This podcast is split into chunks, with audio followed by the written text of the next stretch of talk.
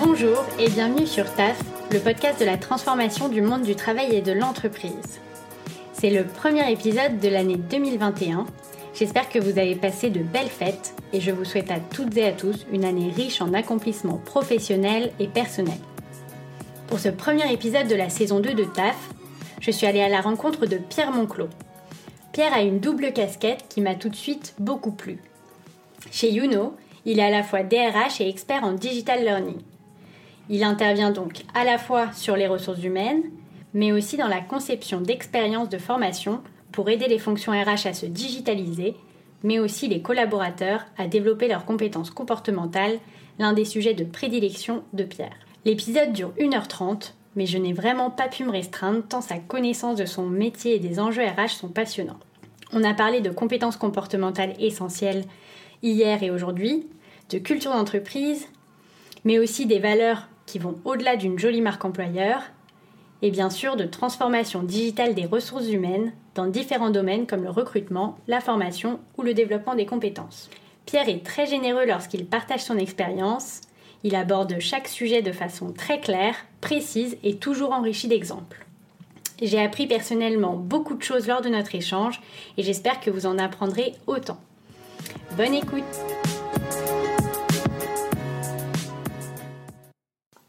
Salut Pierre Salut Jeanne. Bienvenue sur TAF. Je suis super contente de t'accueillir aujourd'hui sur le podcast. Merci d'avoir accepté l'invitation. Euh, alors, on a, on a plein de sujets intéressants euh, à voir ensemble aujourd'hui. Euh, tu vas, on va commencer par parler un petit peu de ton parcours. aujourd'hui, tu es DRH chez Youno, oui. une entreprise qui fait de la formation e-learning pour les entreprises. Oui. Euh, et expert en digital learning. Donc moi, c'est cette euh, double casquette qui m'a vraiment intéressée euh, pour, pour t'interviewer parce que voilà, je trouve que la double casquette et DRH et responsable de formation, notamment certaines qui sont à destination des RH, était super intéressante. Est-ce que tu peux me parler d'abord un petit peu de ton parcours et ce que tu as fait avant Youno et voilà, ce qui t'a amené euh, à t'intéresser aux ressources humaines et à vouloir, euh, déjà bah, travailler euh, dans ce domaine-là. Oui, alors avant Youno, j'ai fait deux choses. La première, c'était mes études. Je suis allé à la fac de droit et je me suis spécialisé en droit du travail. C'est comme ça que j'ai découvert les ressources humaines. Sauf que ça m'a pas trop plu. la fac de droit, c'était très théorique. L'approche pédagogique me convenait pas du tout. Et en plus, le droit du travail n'était pas très adapté à la réalité des entreprises, puisqu'on apprenait euh, euh, des sujets d'exception, des sujets qui n'étaient pas forcément euh, très concrets. Et quand je suis sorti de, je fais un bac plus 5 en droit du travail, je savais pas faire une fiche de paye, j'avais du mal à interpréter les règles liées aux représentants du personnel, ces sujets-là. Donc ça m'a un peu refroidi sur le volet droit et je voulais pas être juriste, donc je savais pas trop ce que je voulais faire. Et euh, le hasard fait que j'ai trouvé un organisme de formation qui cherchait quelqu'un qui était spécialisé en droit du travail, non pas pour l'appliquer dans l'organisme, mais pour créer des formations avec des DRH, avec des magistrats et des avocats, pour les fonctions RH, pour qu'elles se mettent à jour de l'application du droit du travail. Et donc euh, ça a été ma première expérience professionnelle. J'ai travaillé pendant six ans chez un organisme qui s'appelle Elegia et euh, alors c'était une chance parce qu'en fait je me retrouvais, mon quotidien c'était de créer des programmes de formation sur tous les sujets d'actualité, donc il y avait notamment les sujets des risques psychosociaux, de l'évolution du recrutement, euh, et je travaillais avec les magistrats de la chambre sociale, avec les, plein de grands cabinets d'avocats de Paris, donc, et des DRH de grandes boîtes, donc plein de gens qui avaient une énorme expérience, et euh, c'est comme ça un peu que j'ai découvert euh, la réalité euh, des RH et du droit du travail. au bout de 5 ans, j'avais fait un petit peu le tour et je voyais que les RH étaient en train de se digitaliser sans savoir mettre des mots dessus. Et surtout, je voyais que moi, l'approche RH qui avait le groupe qui détenait Elegia me convenait pas trop. Ma propre expérience collaborateur, euh, je trouvais que c'était assez rigide, euh, assez opaque. Avait plein de choses qu'on savait pas. Et donc, j'avais beau avoir une belle expérience de travail, l'expérience que l'entreprise me proposait me plaisait pas trop et surtout ça m'avait donné une mauvaise vision des RH à l'opposé de celle que je voyais dans les, dans les conférences. Et donc euh, c'est là que je, je, me suis dit bon ben il est temps de changer, mais je savais pas quoi faire, j'avais une formation de juriste, Je voulais plus être juriste déjà depuis un moment. Et puis, quand on travaille dans un organisme de formation, c'est pas un poste. J'étais consultant, donc consultant, ça veut tout et rien dire. Et le hasard fait que j'ai découvert le monde de l'entrepreneuriat à ce moment-là. Et c'est ça qui m'a amené vers Yono. D'accord. Et donc, chez Elegia, tu crées déjà des formations Oui. Tu étais consultant. D'accord. Donc, en fait, ça fait euh, hyper longtemps, enfin, depuis le début de, de ton, enfin, ta première expérience pro était déjà. Euh, oui, ça fait 12 ans que je crée des formations. Tu crées des formations. Ok. Et euh, quels sont, quand tu, euh, quand tu me parles des, enfin, de, d'initiatives voilà, d'autres RH qui t'inspiraient plus, c'était lesquels à l'époque Est-ce que tu te souviens un peu de bah, le contraste que tu voyais entre toi, ce que tu vivais en, tant que collaborateur chez Legia et, et, ce que tu pouvais découvrir ailleurs Mais En fait, ce que je, découvrais, c'est certains DRH pour témoigner de l'évolution de leur stratégie RH dans l'entreprise. Prenez des exemples, non pas en France, euh, mais à l'époque c'est parce qu'il n'y en avait pas beaucoup, je pense, dans les startups de la Silicon Valley. Soit pour les critiquer, soit pour dire, ben nous on s'en inspire pour faire évoluer notre stratégie RH. Et donc euh, il parlait d'entreprises euh, qui supprimaient les entretiens annuels, qui, faisaient qui mettaient en place des congés illimités, qui proposaient des politiques salariales où les salaires étaient transparents. Et donc c'était des choses très très décalées par rapport à ce qui se faisait en France mm. et euh, surtout ce qui se faisait euh, chez Legia où c'était des RH euh, très traditionnels. Aujourd'hui donc tu es DRH chez Youno, tu t'occupes aussi donc des formations e-learning que vous proposez parce que c'est un organisme de formation. Est-ce que tu peux m'expliquer un petit peu la mission du Youno et toi ton rôle depuis que tu es entré chez eux et, et comment il a évolué? Oui, alors Youno, nous, notre mission, la manière la plus simple de la résumer, c'est de dire qu'on veut rendre la formation plus accessible, plus efficace et plus attractive. Euh, c'est les trois piliers de tout ce qu'on fait. Donc nos, de la petite décision du quotidien aux grandes décisions stratégiques, elles doivent toutes servir ces trois piliers. Pourquoi? Parce que, euh, alors c'était, euh, il y a, euh, Youno existe depuis 2013, donc c'était il y a 7 ans maintenant, presque 8, mais c'est toujours notre conviction aujourd'hui, c'est que la formation, notamment en France, elle est encore trop peu accessible, c'est pour se former en ligne, même si ça s'est développé, euh, bah, c'est pas à la portée de tout le monde et l'offre n'est pas extrêmement large. Et donc parfois on dépend de, de lieux présentiels. Et indépendamment même des crises sanitaires qu'on a pu voir en, 2020, euh, tout le monde ne peut pas se déplacer pour aller se former en fonction de ses contraintes professionnelles ou personnelles. Euh, la formation aussi, c'est cher aujourd'hui en France, même si elle compte personnel de formation qui amène quelques crédits pour diminuer le prix des formations euh, qu'on va payer de sa poche, euh, ça reste cher. Euh, elle est peu attractive parce qu'elle a peu évolué, la formation euh, globalement. On forme euh, encore aujourd'hui, la majorité des formations qui se font ressemblent aux formations qu'on pouvait faire il y a une centaine d'années. on se retrouve dans une salle présentielle avec de la moquette, des néons, pas forcément de lumière du jour, et pendant deux ou trois jours consécutifs, on va avoir beaucoup de théorie, faire un peu de mise en pratique, et puis à la fin, la formation est finie et s'arrête là. Mm. Euh, c'est pas une vision de notre point de vue euh, noble et valorisante de la formation. Et ça fait le lien avec le dernier sujet, c'est l'efficacité des dispositifs de formation.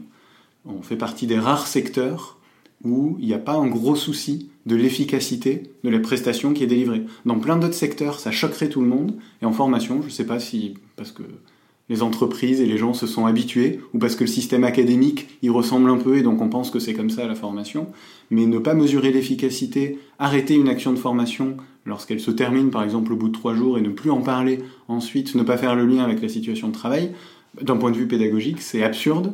Euh, pourtant, c'est comme ça, c'est encore la majorité. Donc, c'est notre modeste combat euh, à nous, et c'est ça notre mission. Et donc, ça guide nos décisions, mais aussi les initiatives de tous les collaborateurs dans l'entreprise si une initiative va servir l'un de ces trois piliers, alors ça a sa place dans notre entreprise. Si ça sert pas ça, c'est pas que c'est pas bien, mais euh, ce sera la mission d'autres euh, euh, entreprises. Et moi, mon rôle au sein de l'entreprise, j'ai deux métiers, comme tu l'expliquais en, introduction. Je suis DRH. Alors, vu ma première expérience, j'étais passionné par les RH, mais je les avais jamais exercés. Donc, quand j'ai rejoint Youno, on était, au tout début, on était quatre. Euh, j'étais le deuxième salarié et moi je leur ai dit bah, dès qu'on va grossir, ça m'intéresse de me confronter à la gestion des RH. J'ai vu plein de choses très inspirantes et je vais essayer de les mettre en place. par passion. Et donc, bah, c'est ce que j'ai fait. C'est à peu près un tiers de mon temps aujourd'hui chez Youno, parce qu'on est une quarantaine de collaborateurs.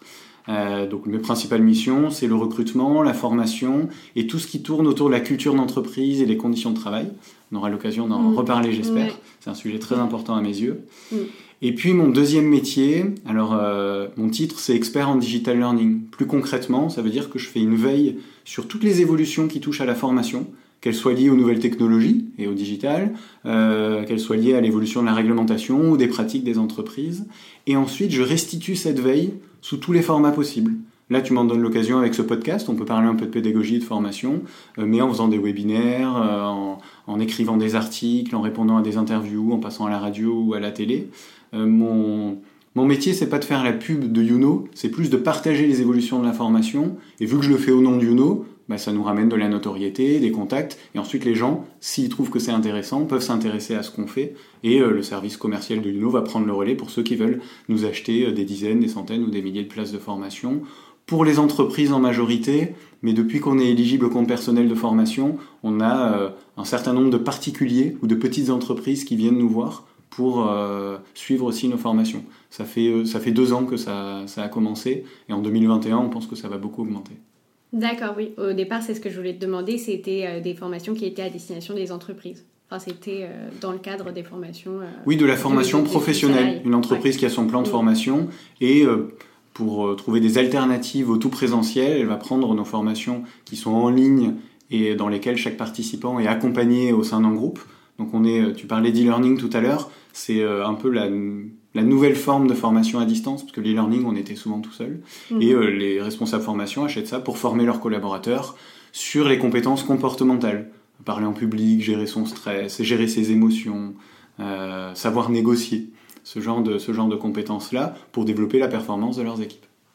Super, ben ça, on, euh, ouais, on, va, on va creuser sur ce sujet-là aussi des, des compétences comportementales parce que ça m'intéresse beaucoup.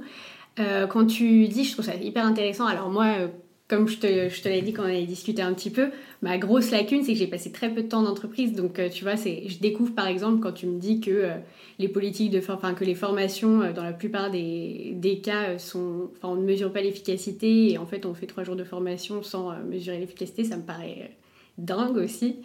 Et, du coup, comment vous faites chez Youno? Enfin, comment est-ce que vous, quel dispositif vous avez mis en place pour justement euh, que ça s'inscrive dans euh, le cadre du développement des compétences du salarié et ne pas, et que ça ait une vraie utilité et pouvoir mesurer l'efficacité de la formation et l'impact que ça a sur euh, sa vie professionnelle après, peut-être son changement de, de métier. Alors, on a principalement fait deux choses. On a commencé par faire des formations, en fait, par construire des formations en faisant en sorte que ça serve le développement des compétences des personnes euh, en les faisant mettre en pratique et en faisant un lien avec leur situation de travail pour celles qui ont un travail. Euh, concrètement, ça veut dire que quand on apprend quelque chose dans une formation, ce qui n'est pas impossible en présentiel mais plus difficile, quand on est dans une formation en ligne, si on veut apprendre à parler en public, on apprend ce qu'est un discours, on s'entraîne devant sa webcam, on va poster euh, la vidéo et avoir des retours de ses pairs. Ça, c'est le premier niveau de mise en pratique. Mais surtout, on va devoir faire ensuite une présentation en réunion ou devant un client directement en entreprise. Et après, on revient dans la formation. Si on a pu filmer, c'est le mieux, mais sinon, on fait un débrief pour itérer, dire bon bah ça en théorie c'était censé se passer comme ça, bah moi j'ai stressé, euh, ça ça n'a pas eu cet effet-là, au contraire ça ça a super bien marché, et donc on, euh, en fait le fait de tout miser sur la mise en pratique permet de créer une navette et de fusionner un peu le monde euh, du travail et le monde de la formation pour pas rester dans un monde trop théorique. Donc ça, c'était nos convictions et on a construit notre euh, modèle de formation là-dessus. Euh, mais ça reste que des convictions. Donc là, on n'évalue pas vraiment l'efficacité. C'était juste pour pallier aux inefficacités des autres modèles qu'on avait pu observer. sachant qu'il y a plein d'autres modèles qui sont efficaces. On n'a clairement pas l'un des seuls modèles qui est efficace et on l'a pas inventé. On s'est inspiré d'autres. Et la deuxième chose qu'on a fait, c'est qu'on a mis en place ce qu'on appelle un protocole d'évaluation. C'est-à-dire qu'avant la formation, on va mesurer et demander à l'apprenant d'auto-déclarer son niveau de compétence. Moi, euh, par rapport à la gestion du stress, je suis euh, plus ou moins à l'aise face à cette situation. Voilà mes comportements réels quand je fais face euh, à un pic de stress, etc. Pendant la formation, il va y avoir plein de sources d'évaluation il y a des quiz, il y a des activités pratiques qui sont corrigées par le formateur, il y a des échanges avec les pairs et avec le formateur qui nous permettent d'avoir une idée de la montée en compétence ou non de la personne. Donc il y a des choses qui sont automatisables, d'autres choses qui sont humaines. Il faut garder les deux, il ne faut pas tout digitaliser, tout automatiser. Et puis, à la fin, on fait deux évaluations. L'évaluation à chaud, donc quand la personne a terminé, ça c'est fait dans la majorité des actions de formation, on lui demande son niveau de satisfaction, qu'est-ce qu'elle peut transposer dans sa situation professionnelle, etc. Euh, mais ça, ça suffit pas. Ce qu'on fait ensuite, c'est que trois mois après, on fait ce qu'on appelle de l'évaluation à froid. Et donc, on va venir revoir la personne qui garde toujours un accès à la formation. Chez nous, il y a un accès à vie. C'est ça l'avantage du digital, c'est que ça ne nous coûte pas mmh. grand-chose, donc on le propose euh, pour l'efficacité de la formation. Trois mois après, on va lui dire, bon, tu avais dit que tu étais satisfait et que tu avais développé telle et telle compétence. Nous, on avait des éléments qui allaient dans ce sens.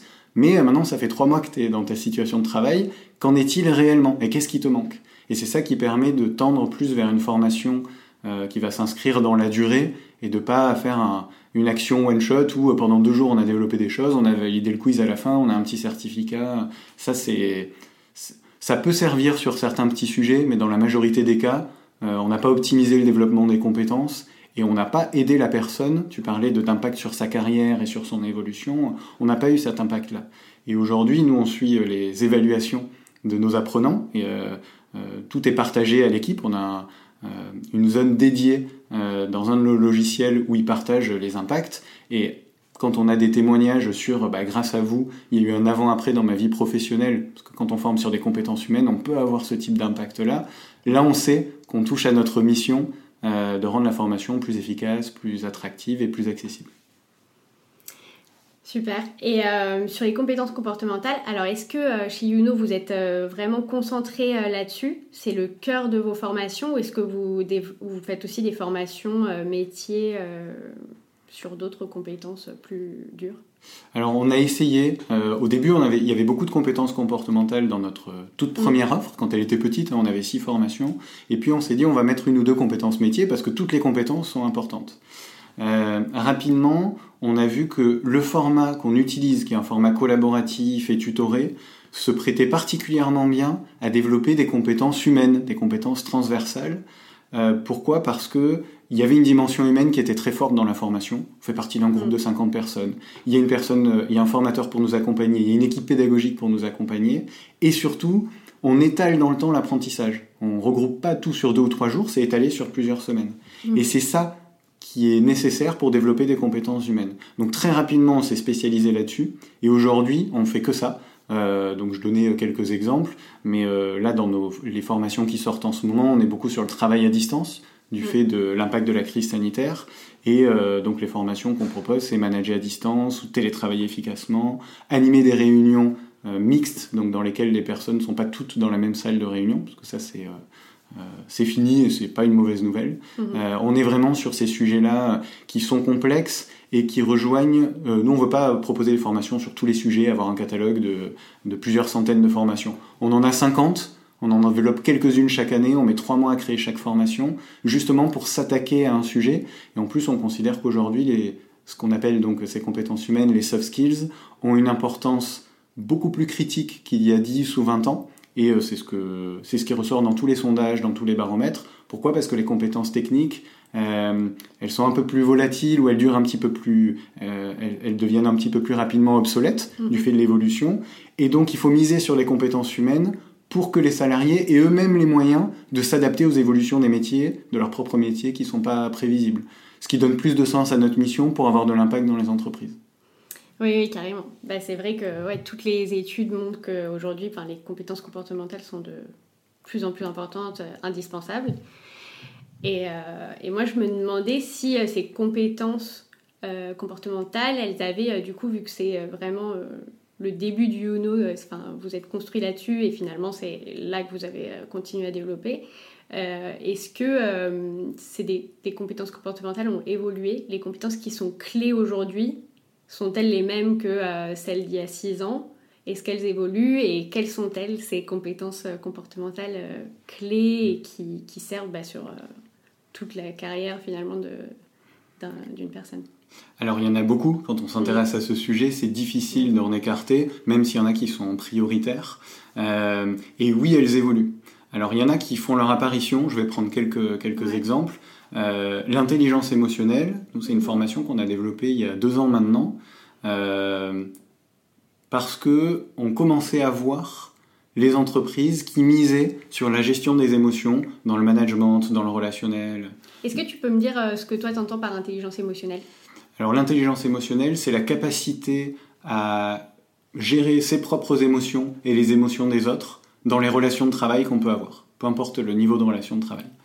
Ce sujet, il, avait bonne presse hein, il y a 2-3 ans, mais il y a ne serait-ce que 5 ans, en 2015, euh, et encore plus avant, les émotions n'avaient pas leur place dans l'entreprise. Mm. De temps en temps, il y avait un petit article ou un bouquin sur euh, le manager émotionnel, ou... mais c'était rangé dans les zones obscures du développement personnel, et c'était une erreur. Et vu qu'il y a eu cette prise de conscience, elle a été la même dans pas mal d'autres pays, certains pays avant la France, nous on s'est positionné là-dessus, et vu que les entreprises acceptent de donner de la place aux émotions, alors cette compétence d'intelligence émotionnelle, elle prend tout son sens dans les entreprises. Parce que quand une entreprise a pour culture de ne pas autoriser ou intégrer les émotions dans le relationnel, on ne peut pas exprimer sa compétence d'intelligence émotionnelle. Donc ça, ça fait partie, c'est un des exemples des compétences qui sont... C'est dommage qu'elles soient nouvelles, en fait elles existent depuis toujours, elles auraient dû avoir leur place, mais qui, qui sont venues dans le top 10 des compétences euh, qui sont prisées par les responsables formation, qui sont considérées comme les plus importantes par les experts, et donc pour des organismes de formation comme UNO, comme celles qu'il faut développer aujourd'hui. Et d'ailleurs, dans les pics de sollicitation qu'on a eu en 2020, lorsqu'il y a eu les crises, l'intelligence émotionnelle en a fait partie. Ça a été très sollicité. Euh, euh, c'est dommage que ça soit arrivé à ce moment-là, mais au moins c'est arrivé. Ça, ça fait partie des compétences, disons, plutôt nouvelles. Et après, la majorité, si on faisait le top 10, il évolue un peu chaque année, mais on retrouve quand même euh, toujours, alors les compétences cognitives, euh, souvent on parle des 4 C. Donc il y a la créativité, la communication, l'esprit critique, et à chaque fois que je sors un nombre, j'oublie du coup la mhm. quatrième. Euh, donc j'ai un trou, c'est pas grave. Pas grave. mais dans les compétences, nous, qu'on voit dans tous les baromètres qu'on fait et dans les sollicitations qu'on a, parce qu'on forme plusieurs milliers de personnes dans des grandes entreprises, donc on a une vue de leur plan de formation, la gestion du stress, et la communication au sens large, donc parler euh, en public, mais aussi s'exprimer à l'écrit, vu qu'on utilise mhm. beaucoup d'outils digitaux, l'écrit a repris une place importante, euh, arrive généralement dans le top 3 de beaucoup de plans de, de, formation. La confiance en soi, elle était importante, mais elle a, elle a, eu, elle a fait un bond depuis 2020 incroyable. Nous, ça fait partie de nos formations les plus, euh, les plus consommées, parce que dans un environnement relativement incertain, lorsqu'on manque de confiance en soi, c'est plus difficile d'évoluer dans un environnement complexe. Mm. C'est caricatural, je le résume comme ça, mais, euh, mais c'est pour aller vite. Et les nouvelles, euh, un, peu plus encore que l'intelligence émotionnelle, les nouvelles compétences qui, sont, qui arrivent en tête des plans de formation, euh, il y a la créativité. Elle n'est pas nouvelle, mais face à la complexité des situations, bah, les solutions d'avant, elles marchent plus aujourd'hui. Mm-hmm. Et donc, moi, je suis ravi que les entreprises misent enfin sur la créativité des équipes et pas juste de certains décideurs, managers ou responsables d'innovation, mhm. l'intelligence collective et la créativité des équipes pour, pour s'adapter, parce que bah, là, il faut vraiment, les problèmes auxquels les entreprises font face, il faut vraiment aller chercher de nouvelles idées. Et puis peut-être une dernière dans les nouvelles, c'est la résolution de problèmes complexes. Euh, j'ai déjà utilisé le mot complexité deux trois fois, mais en plus aujourd'hui, quand on travaille, peu importe l'organisation dans laquelle on travaille, euh, que ce soit dans une entreprise ou en tant qu'indépendant, on a beaucoup plus d'interlocuteurs qu'avant. Euh, typiquement, moi je suis associé et salarié dans mon entreprise, donc j'ai des relations avec des investisseurs, avec des salariés, avec plein de freelances, avec des partenaires. et le fait que tout ça soit digitalisé, fait que j'ai probablement multiplié par 10 le nombre d'interlocuteurs avec lesquels j'échange par rapport à il y a quelques années. Il y a hmm. des études qui disent que c'est beaucoup plus que x10, mais euh, euh, disons au moins x10. Et donc si on échange avec beaucoup plus de personnes, ça fait en sorte qu'à chaque fois qu'on a un objectif ou un problème à résoudre, c'est plus complexe parce qu'il y a plus de données à intégrer. Hmm. Et donc savoir résoudre des problèmes complexes est devenu une compétence critique, là où avant elle était réservée plutôt à des postes euh, de managers ou des personnes qui avaient plus de pouvoir hiérarchique ou de responsabilité dans l'entreprise. Aujourd'hui, tout le monde a besoin de développer cette compétence humaine. Mm. C'est intéressant. Et, euh, ce que tu disais sur euh, le fait que c'est les entreprises qui sont à l'initiative un peu de euh, cette démarche de développer les compétences comportementales, et si elles ne le sont pas, bah, ça se fait pas.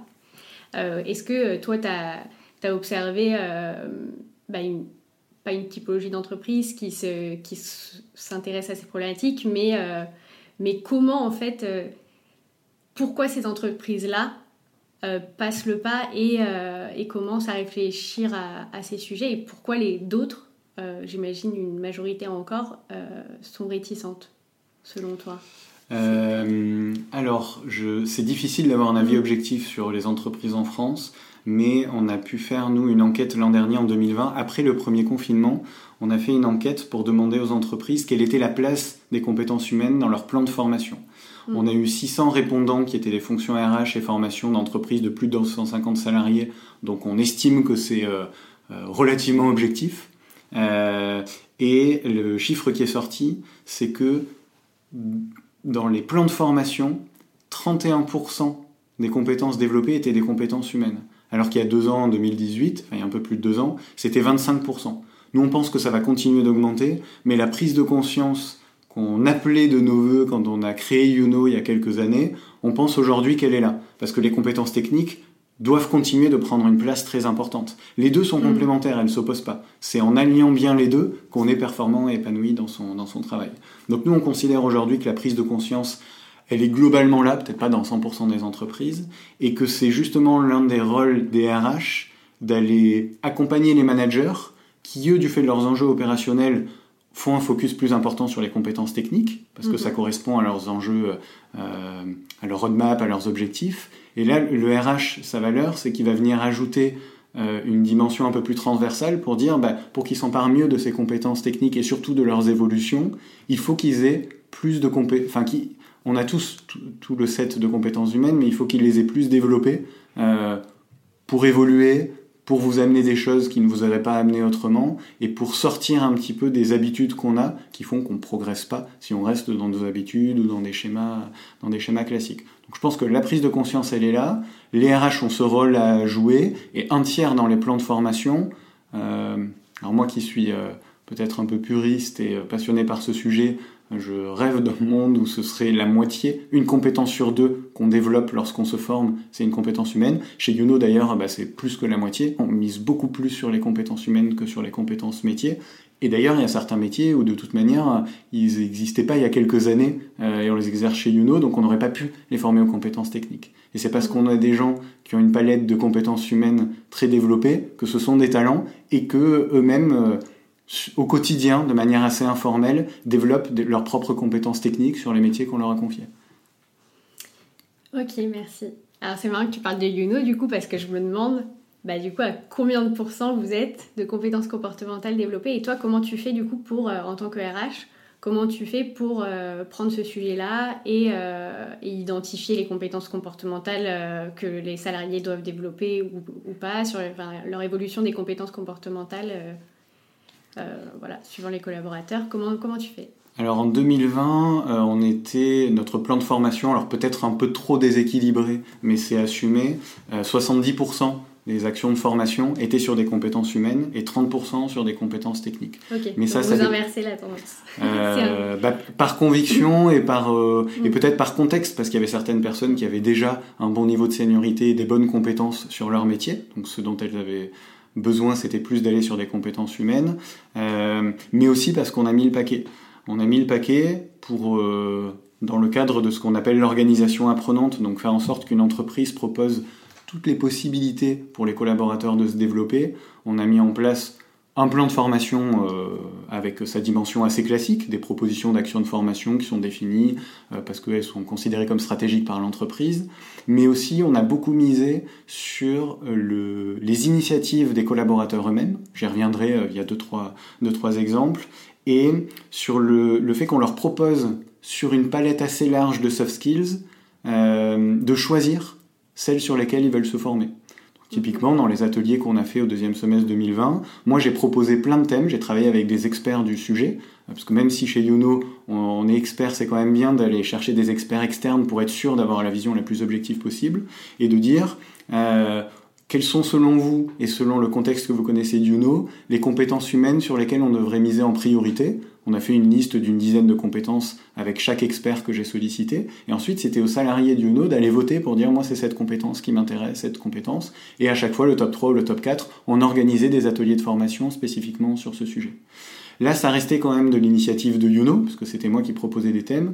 Mais pour faire en sorte que les gens eux-mêmes nous amènent des thématiques de formation auxquelles bah, moi je pense pas forcément, parce qu'un DRH, peu importe l'ouverture qu'on pense avoir, il faut toujours partir du principe qu'on peut être un peu dans sa tour d'ivoire et qu'il faut que les initiatives de formation viennent aussi euh, de chaque collaborateur, des équipes. On les a incités à le faire via plusieurs moyens. via des sondages, via des éléments assez classiques que font beaucoup d'entreprises. Et l'une des choses qu'on a mis en place en 2020, c'est une politique qu'on appelle de CPF co-construit. Alors pour expliquer euh, très concrètement, CPF c'est le compte personnel de formation, ce dont dispose euh, chaque citoyen en France. On accumule des crédits pour financer ses formations. Ce qu'on fait en tant que citoyen, donc normalement on ne le fait pas dans l'entreprise. Et euh, chez Youno, on fait partie des entreprises à avoir négocié un accord avec les représentants du personnel. Et l'objectif de cet accord, c'est de dire aux collaborateurs, les compétences que vous développez, il ne faut pas que vous développiez des compétences que dans l'intérêt de Youno ou pour le métier que vous exercez aujourd'hui. Parce que votre carrière professionnelle, bah déjà chez Youno, vous allez peut-être changer de métier, mais même nous, on va s'intéresser à votre carrière professionnelle au-delà de l'entreprise. C'est comme ça que c'est notre responsabilité de vous accompagner. Et pour vous aider là-dedans, vous pourrez choisir la formation que vous voulez qui est éligible au compte personnel de formation. Et si vous l'aviez fait dans votre coin, vous auriez juste vos crédits et besoin de financer, en plus besoin de poser des jours de congé ou des jours de congé sans solde. Mmh. Notre manière de vous encourager à faire ça, c'est de vous proposer trois choses un abondement financier. Donc à chaque fois qu'un collaborateur va mobiliser son CPF pour une formation qui est éligible au CPF, nous on va venir compléter avec un montant financier le budget de cette formation. Alors s'il avait quand même assez de crédit, ben, il en garde pour euh, suivre d'autres formations, c'est tant mieux. S'il n'en a pas assez, ça lui évite de sortir l'argent de sa poche. Top. Ensuite, on va lui proposer du temps. Donc en 2020, le, parce que c'était un test, c'est la première année qu'on le faisait, c'est 14 heures de formation, donc deux jours, l'équivalent de deux jours, qui peuvent être suivis sur le temps de travail. Donc à la place de son travail quotidien. On se forme sur une formation qu'on a choisie soi-même, et donc on a un maintien de salaire, on n'est pas obligé de poser les congés. Mmh. Ça, c'était important parce que sinon, on pense que ça peut décourager les gens de le faire. Et puis enfin, de leur proposer des présélections de formation. Parce que c'est bien de dire, euh, vous êtes autonome, vous êtes responsable, on vous accompagne, on vous donne un peu de temps et d'argent, mais dans les faits, si on s'arrête là, ce qui se passe souvent, et c'est le premier sondage qu'on a fait après l'accord qui nous a rappeler cette réalité, c'est que les gens disent mais moi je ne sais pas sur quoi me former. Sur l'appli CPF, il y a, je crois il y a 60 000 euh, actions de formation euh, différentes.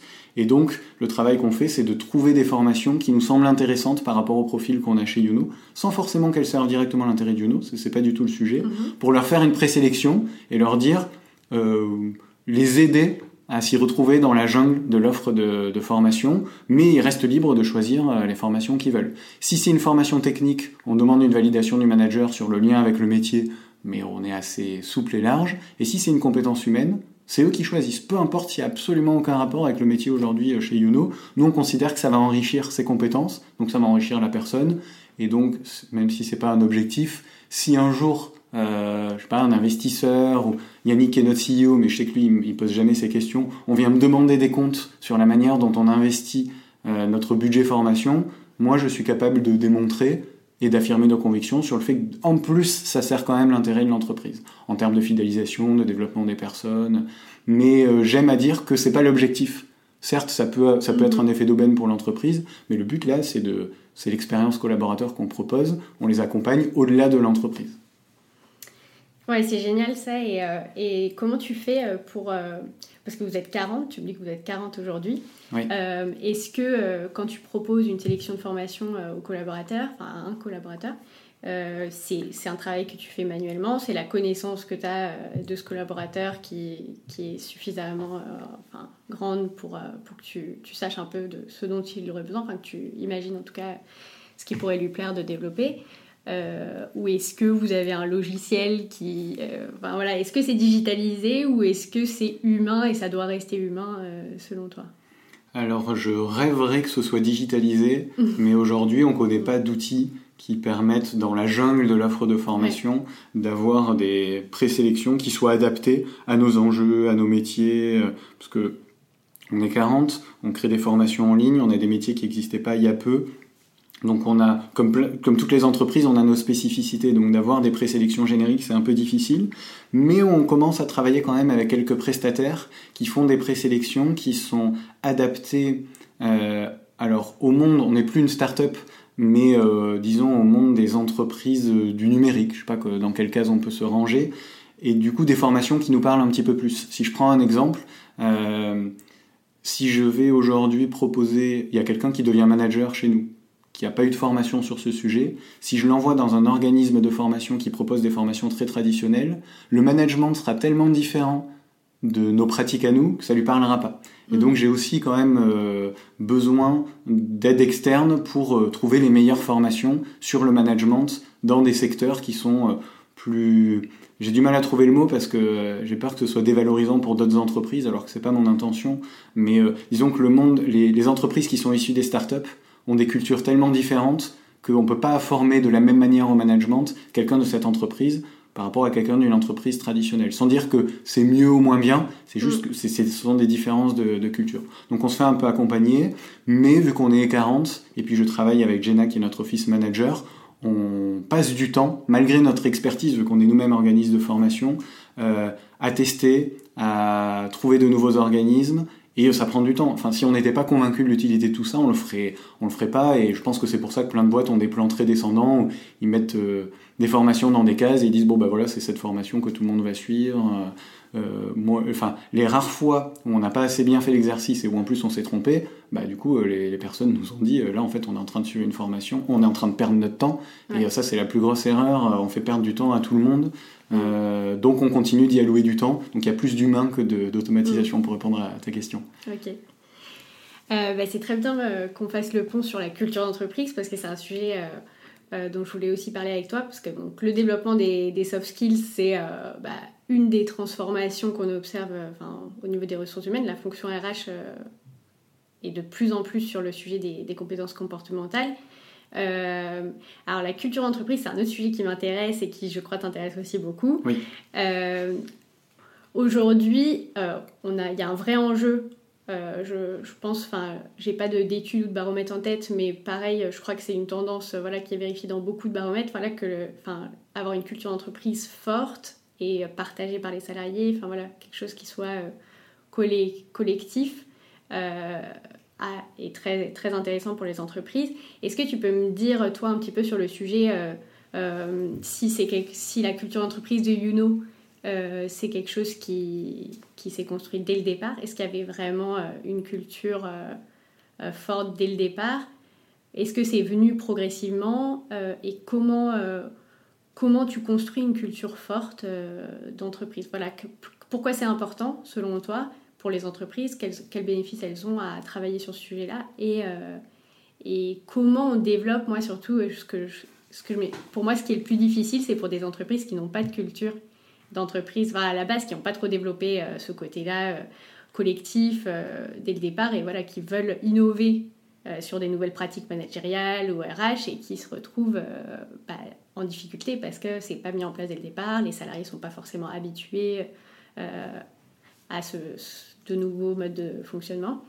Euh, voilà. Est-ce que tu peux en dire un peu plus là-dessus? Oui, alors pour commencer, le, les entreprises qui disent, euh, ou les salariés d'entreprises qui disent, nous on n'a pas de culture d'entreprise, euh, par définition c'est pas possible. La culture d'entreprise, c'est juste ce qui reflète l'identité d'une entreprise, donc les comportements qu'il y a dans l'entreprise, les valeurs, les initiatives, et donc si on prenait un exemple extrême de dirigeants d'entreprise qui disent nous on s'intéresse pas aux valeurs, on veut pas de culture d'entreprise, ce serait leur culture à eux de dire que c'est pas un sujet mmh. pour eux. Mmh. C'est euh, pour euh, pour bien comprendre. Donc en fait tout le monde a le potentiel de développer sa culture d'entreprise, euh, elle existe. Par contre, mmh. pour en avoir une qui est forte et qui a un impact, là c'est autre chose. Et à mon sens, c'est ça qui est important. Chez Youno, nous au début, on avait pas conscience, c'est un sujet qui est pas simple à appréhender. Euh, et donc on avait notre propre culture, par définition comme les entreprises, sans trop miser dessus ou sans avoir euh, forcément les, les bons mots. Petit à petit, on a commencé à voir l'intérêt que ça avait et surtout, le monde de l'entrepreneuriat a ses qualités et ses défauts, mais l'une des qualités de mon point de vue, c'est qu'il a amené au monde des entreprises plus globales une belle visibilité sur à quoi ça sert d'avoir une culture d'entreprise forte et, et quelle est la valeur que ça peut créer au quotidien? À tel point que nous, on a considéré que c'était l'un des piliers de la réussite de l'entreprise qui était non négociable. Mhm. je vais revenir sur bah, comment ça s'est passé après chez Youno.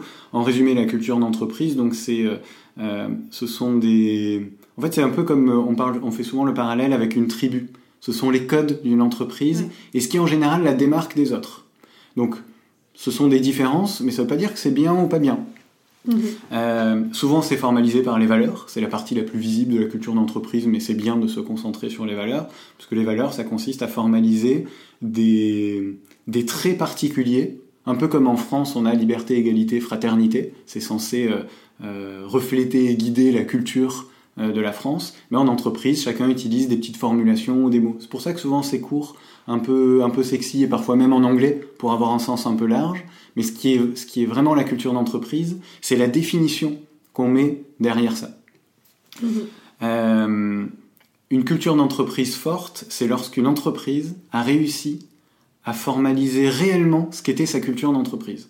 J'insiste sur le mot réellement parce que, alors moi ça fait partie du monde duquel je venais, j'ai essayé de répliquer ça chez Youno, ça n'a pas du tout marché, je me suis fait engueuler par les fondateurs, ils avaient bien raison, je m'étais trompé.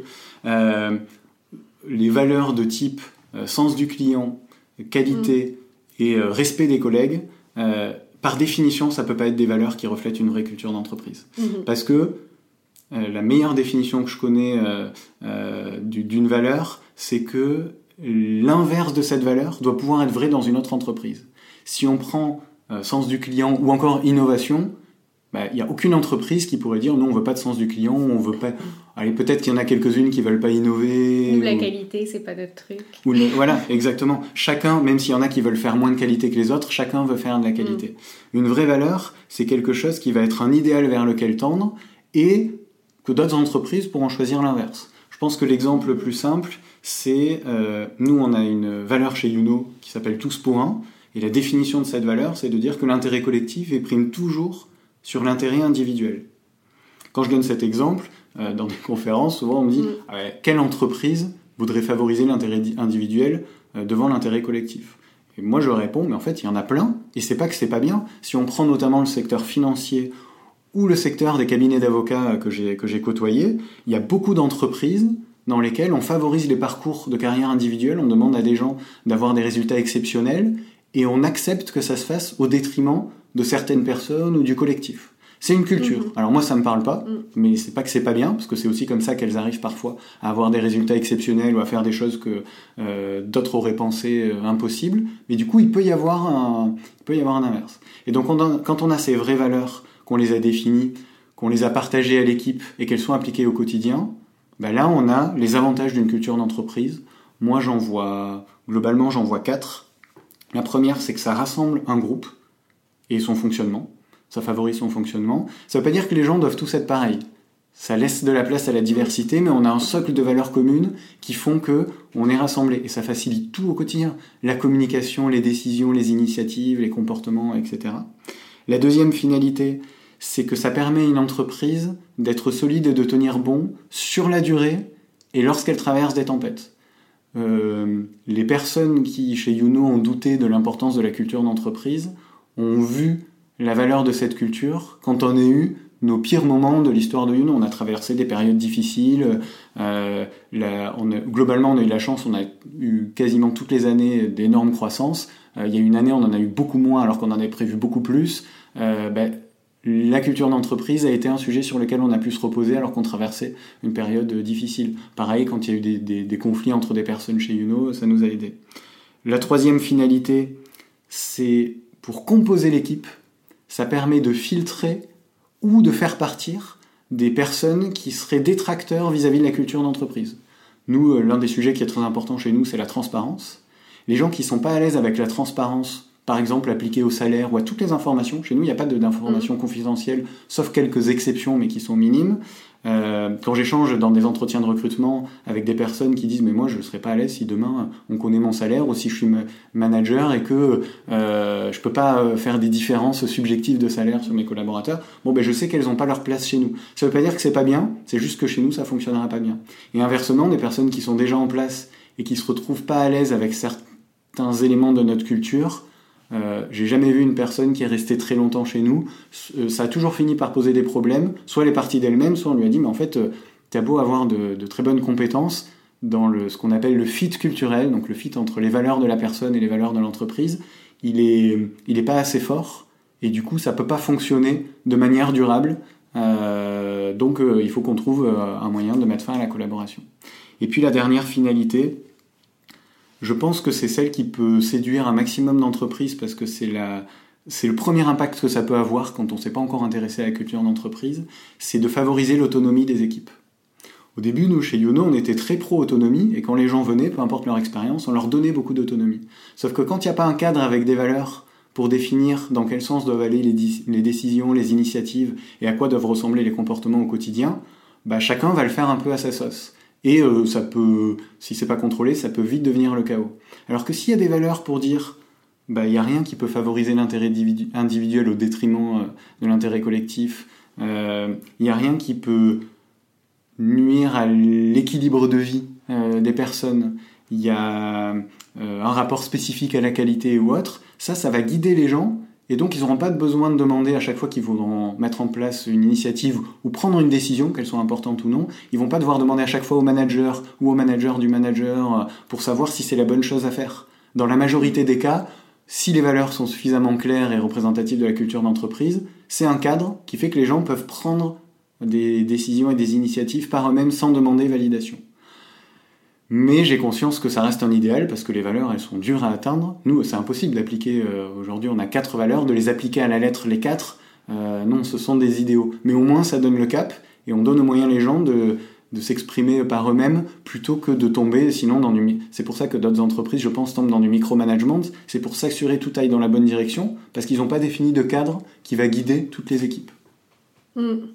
C'est super intéressant parce que, effectivement, alors déjà, merci pour cette, clarification des valeurs parce que c'est souvent quelque chose euh, bah, qu'on utilise, enfin, qu'on entend et qu'on voit un peu à toutes les sauces et, euh, et beaucoup euh, sont assez abstraites.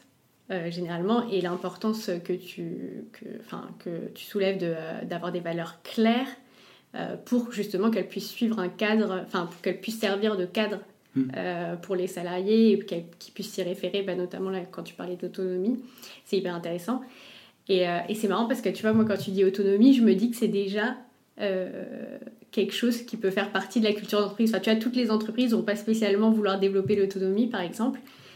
moi, je suis personnellement très convaincue que, que c'est quelque chose qui, qui est favorable au développement et aux performances de l'entreprise. Mais pour moi, déjà, c'est un cap que certains, même collaborateurs, ne sont pas n'ont pas spécialement envie d'avoir. Il y a certains mm. salariés voilà, qui n'ont pas spécialement envie d'avoir plus d'autonomie ou trop d'autonomie ou qui se sentiraient perdus euh, euh, avec trop d'autonomie. Mais, euh, mais en tout cas, ouais, c'est super intéressant de voir les valeurs comme ça et de leur donner un cadre. Enfin, tu vois, ça fait un peu le, le, guide des valeurs et c'est super, c'est super clair. Donc, merci pour, pour cette réponse. C'est top, ça me donne plein d'idées de contenu, j'ai envie de... Ah, c'est un sujet, euh, c'est un sujet infini. Et il y a beaucoup de mm. sources d'inspiration. Bah, dans le... Alors là, c'est pas du coup pas que dans la Silicon Valley, c'est très bien. En France, il y a beaucoup d'entreprises. Dans le monde de l'entrepreneuriat notamment, mais pas que, c'est juste qu'il y a plus d'exemples, donc je, je, fais une généralité. Et euh, je dis que ça vient du monde de l'entrepreneuriat où euh, les fondateurs communiquent beaucoup sur ces sujets, y compris en expliquant comment est-ce qu'ils ont formalisé leurs valeurs, quelles ont été les différentes étapes, comment ils font évoluer leurs valeurs. Euh, c'est un et c'est pas juste pour la marque employeur et pour dire nous euh, voilà notre culture d'entreprise, c'est parce que c'est un sujet qui est considéré comme tellement important que ça fait partie des sujets qui passionnent les fondateurs d'entreprise et qui fait qu'ils ont envie de partager là-dessus pour aider les autres. Moi, j'en fais partie pourquoi? Juste parce que quand euh, j'ai dû me mettre dessus, en fait, j'avais très peu de sources d'inspiration. Donc, qu'est-ce que j'ai fait? Ben, Moi, j'ai reproduit euh, l'exercice que je critiquais il y a quelques minutes, qui était d'avoir des valeurs qui, en fait, n'étaient pas, c'était pas des vraies valeurs. C'était mm. des peut-être quelques idéaux, mais euh, ça, ça avait pas du tout la valeur de notre culture d'entreprise. Et, et c'était très difficile de trouver des ressources là-dessus. Euh, des personnes inspirantes. Aujourd'hui, il il y en a beaucoup plus, c'est assez facile. En français, pour ceux qui ne parlent pas anglais, il y a pas mal de gens à suivre sur les réseaux sociaux là-dessus. Et euh, on tape culture d'entreprise, on trouve plein de conférences euh, brillantes pour, pour se faire son propre avis. Moi, j'ai un avis, j'ai quelques parties pris, il n'est pas partagé par, par tout le monde. Mm. Ouais, ouais c'est intéressant. Et quand tu dis que les dirigeants, enfin c'est un sujet qui passionne les dirigeants, est-ce que tu penses que c'est un travail qui, qui, pour être efficace, doit plutôt être enfin, réalisé, pensé et porté par les dirigeants ou est-ce que euh, on peut intégrer les salariés à cette démarche? Et si oui, comment? Enfin, est-ce qu'il y a des cas de figure dans lesquels c'est plus simple d'intégrer les collaborateurs ou pas, ou d'autres où mm. ça va être plus simple de porter un message et de communiquer là-dessus pour engager Alors, merci de me poser cette question parce que souvent il y a une réponse et moi je pense qu'il y a deux réponses en fonction de la situation de l'entreprise. Il n'y a pas de, réponse qui marcherait dans toutes les boîtes.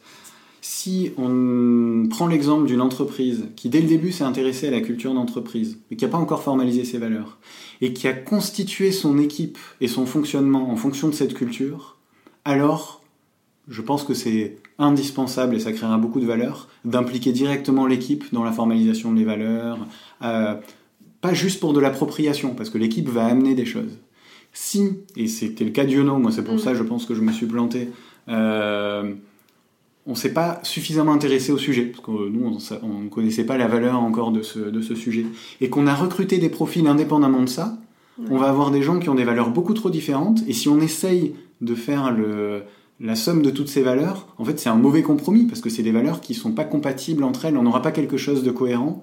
Et donc là, pour moi, ce sont les fondateurs, les dirigeants, voire les quelques premiers salariés, si on est dans une entreprise jeune, parce que ça, ça marche pas dans, les, dans les plus grandes entreprises, euh, qui devront initier ce travail et elles, elles n'auront intérêt à impliquer l'équipe que dans la phase d'appropriation et dans la phase où on colle ça à des éléments très concrets. De dire, bon ben voilà dans telle situation, euh, la décision qu'on devrait prendre euh, et de prendre un plein d'exemples concrets. C'est là qu'il faut impliquer l'équipe, non seulement pour qu'elle comprenne et qu'elle l'assimile, mais surtout pour qu'on s'assure que ça parle à tout le monde et, et que ce soit cohérent. Parce que dès qu'il y a des incohérences, bah, la culture d'entreprise, du coup, elle fonctionne, euh, elle mm. fonctionne plus. Donc il y a deux réponses. Ça dépend de mm. comment a été constituée l'équipe, parce que sinon on cherche à vouloir faire un compromis. Et je pense que c'est pour ça que beaucoup d'entreprises finissent par mettre qualité, sens du client, innovation. Pourquoi? Ben, En fait, c'est parce que c'est des... tout le monde a envie de ça.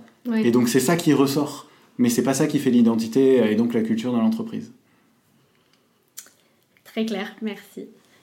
Euh, et euh, quand tu parles d'appropriation de la culture d'entreprise par les collaborateurs, euh, est-ce qu'il y a différents moyens de le faire, des moyens qui marchent mieux que d'autres que tu as constaté, toi, dans ton expérience personnelle?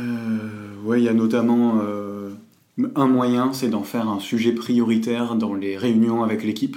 Pas de. Mhm. Alors, quand on met en place des choses, d'avoir des réunions dédiées à ça, c'est important.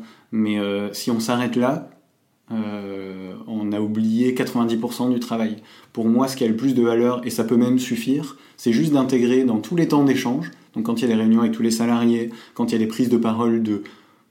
Alors j'allais dire de managers et dirigeants, mais en fait pas forcément, peu importe les prises de mhm. parole, de systématiser le lien avec une valeur lorsqu'il y a une initiative, une décision, un comportement qui est mis en avant bah là sur tel projet on l'a réussi de telle manière, il s'est passé telle et telle chose, ce qui reflète bien euh, notre, telle et telle valeur. Si on fait ça au quotidien, ça permet de l'entretenir et de faire en sorte qu'il y ait une appropriation, et surtout ça permet de faire en sorte que tout le monde soit garant de la culture d'entreprise. Euh, c'est pour ça que je me suis repris, parce qu'il n'y a pas de hiérarchie dans les valeurs.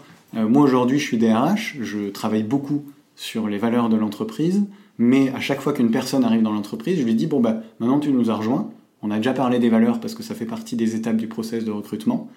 Ça y est, c'est ton premier jour. Tu deviens aussi un des garants de notre culture d'entreprise. Et il n'y a pas de hiérarchie dans le sens où c'est pas parce que je suis DRH que moi je peux euh, enfreindre l'une de nos valeurs que ne pourrait pas enfreindre l'un des collaborateurs. Mhm. N'importe qui, même quelqu'un qui vient d'arriver, est très légitime si j'ai une action qui, par exemple, favorise un intérêt individuel au détriment de l'intérêt collectif.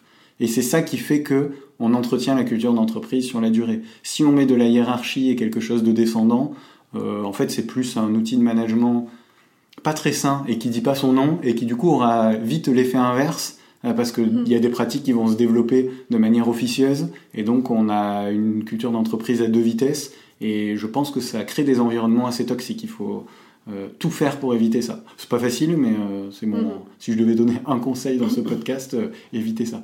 Ok. Merci. Euh, alors, on va parler euh, un peu de, la transformation digitale euh, des RH, parce que c'est un sujet que tu connais bien. alors, déjà, j'aimerais bien que tu, que m'éclaircisses sur ce qu'on entend, en tout cas ce que toi t'entends, euh, par transformation digitale DRH. Elle est difficile euh, cette, question. Parce qu'il y a des bouquins qui essaient de répondre à cette, cette question. donc je vais simplifier, on va faire un peu de, caricature. Mais la transformation digitale DRH, c'est l'adaptation ou la transformation de l'équipe RH pour intégrer les enjeux de, de transformation digitale de l'entreprise, mhm. Euh, globalement, quels qu'ils soient, c'est très large, mais aussi la digitalisation des différents domaines RH, recrutement, formation, etc. Donc ça implique d'avoir, de passer à une culture digitale euh, assez forte dans le service RH, et si on fait ces trois choses-là, c'est-à-dire qu'on arrive à intégrer dans la stratégie RH la transfo digitale de l'entreprise, qu'on arrive à faire la, disons, la transformation digitale de chaque domaine, recrutement, formation, gestion des compétences, et qu'on développe, ce qui est même un prérequis, une culture digitale, avant même une culture digitale RH, une culture digitale tout court, je pense qu'on est plutôt bien embarqué pour faire, je vais pas dire réussir, mmh. mais au moins faire la transformation digitale des RH. Ce serait ma définition. Elle est un peu simpliste, mm. mais euh, sinon on en non, mais elle, est, elle est bien.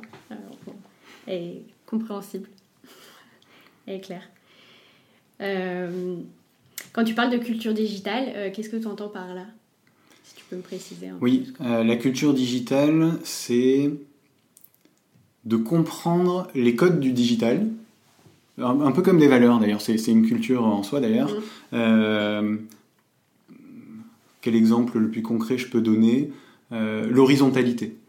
ce que le digital a amené, notamment sur Internet, c'est l'horizontalité, puisque tout le monde a le même pouvoir de parole, euh, a le même accès à l'information. Euh, et donc cette horizontalité-là, elle a influé des cultures d'entreprise et d'autres cultures. Et donc ce type de code, de l'intégrer dans la gestion RH, d'avoir une culture digitale et d'amener plus d'horizontalité, je considère que c'est euh, ça développer sa culture digitale. Alors il y a intégrer les codes, et après il y a mieux connaître le digital concrètement. Donc euh, ça passe, souvent le cite en premier, moi j'aimerais le citer en dernier, mais c'est important donc on va le citer, la connaissance des outils. Euh, quelqu'un qui ne maîtrise pas les outils digitaux qui sont utilisés, ne serait-ce que dans l'environnement personnel des salariés, euh, va avoir du mal à répondre à leurs attentes professionnelles dans le monde du travail parce qu'il euh, y, aura des, y aura des points communs. Donc maîtriser les outils digitaux au global et évidemment dans le cadre du, travail. Ça, je pense que c'est plus trop un débat aujourd'hui. Ça l'était il y a une dizaine d'années. Euh, en plus, avec la crise sanitaire et ce qui s'est passé en l'année 2020, c'est une évidence pour tous. C'est quand même bien de, le, de, rappeler que ça fait partie des éléments de la culture digitale. Mm.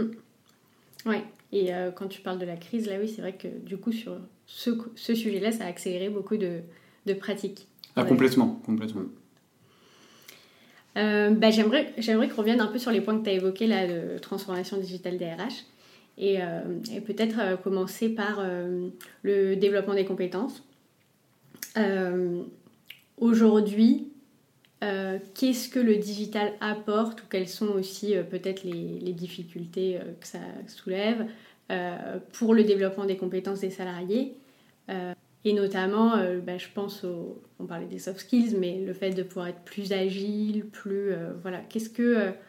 voilà, quels sont les apports, comment, comment la formation et le développement des compétences se transforment grâce au digital? Hmm, Alors la première chose, c'est que le digital, il rend accessible, il rend plus accessible la formation. De fait, c'est un outil qui permet, peu importe où on est dans le monde, on peut plus facilement avoir accès à un échange avec un expert d'un sujet. Mhm. Que ça soit payant ou non, peu importe. Euh, on peut plus facilement avoir accès à des contenus et on peut plus facilement avoir accès à de, des situations de mise en pratique. Mhm. Euh, donc c'est l'accessibilité.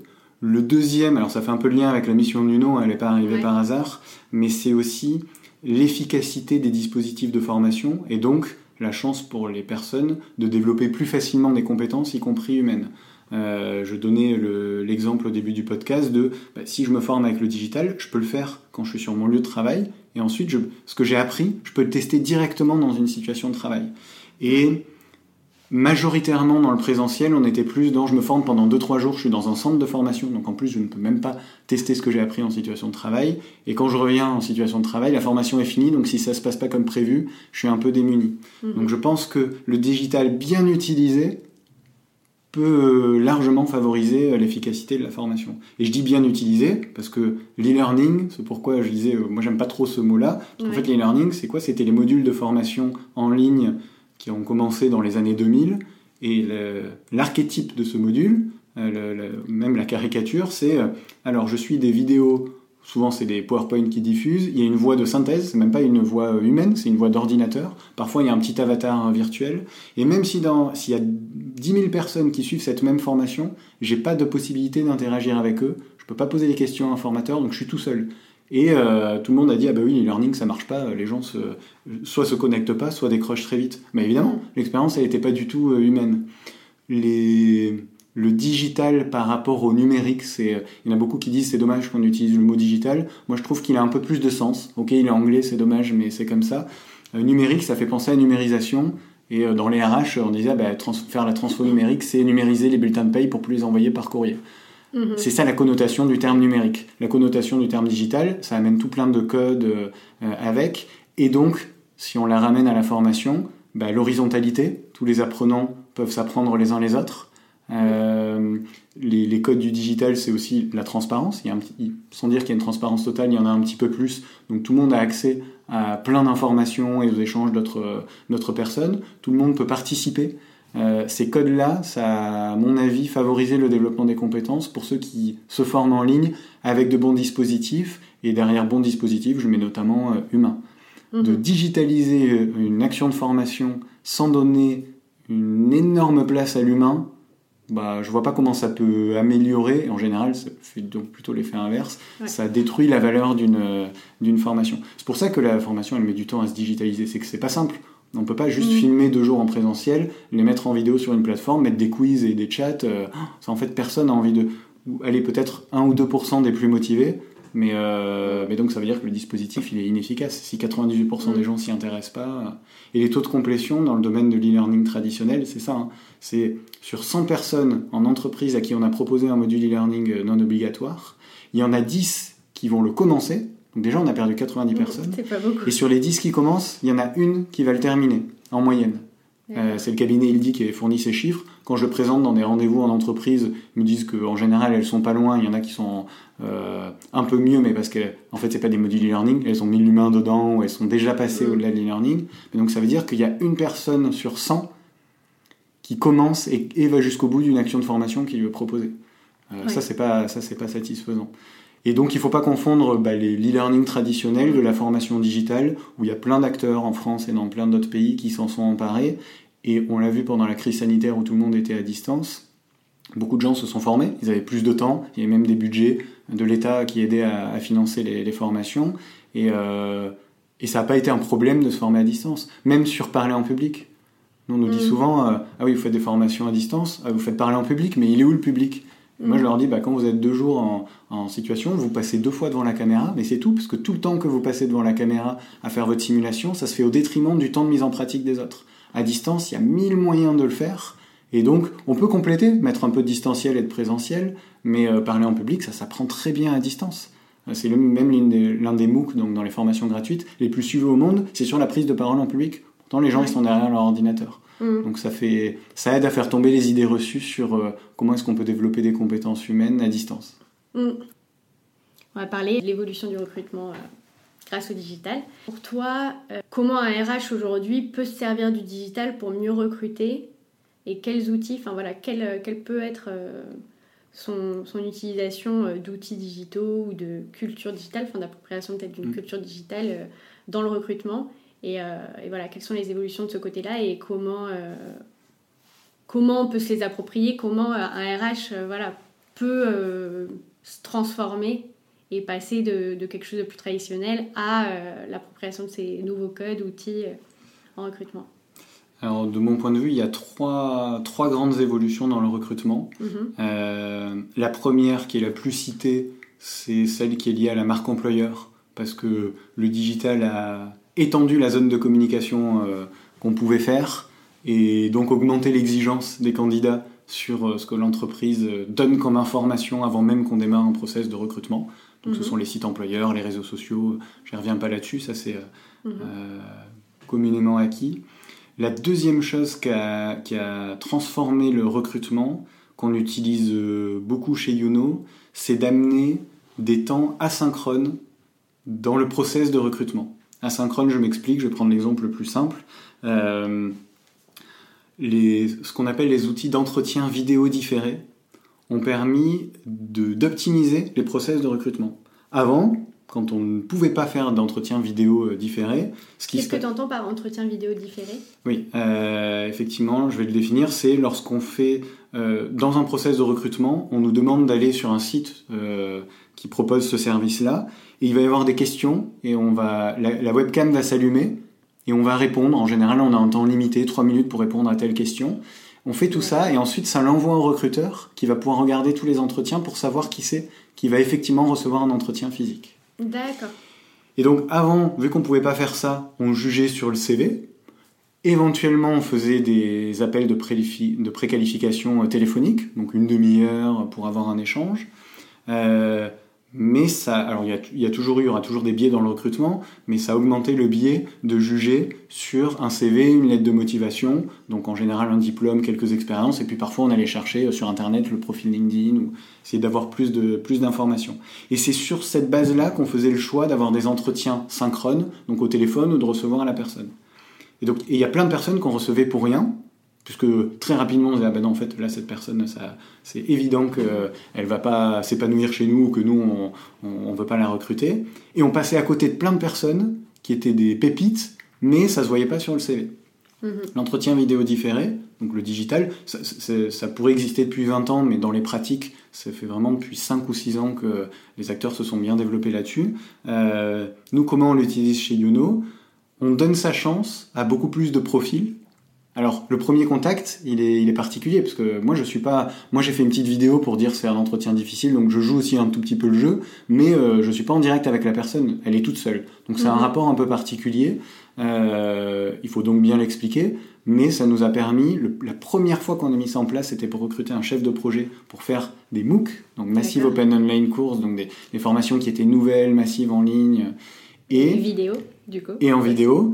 Et ça nous a permis de donner sa chance à quelqu'un qui, sur le CV, était vétérinaire.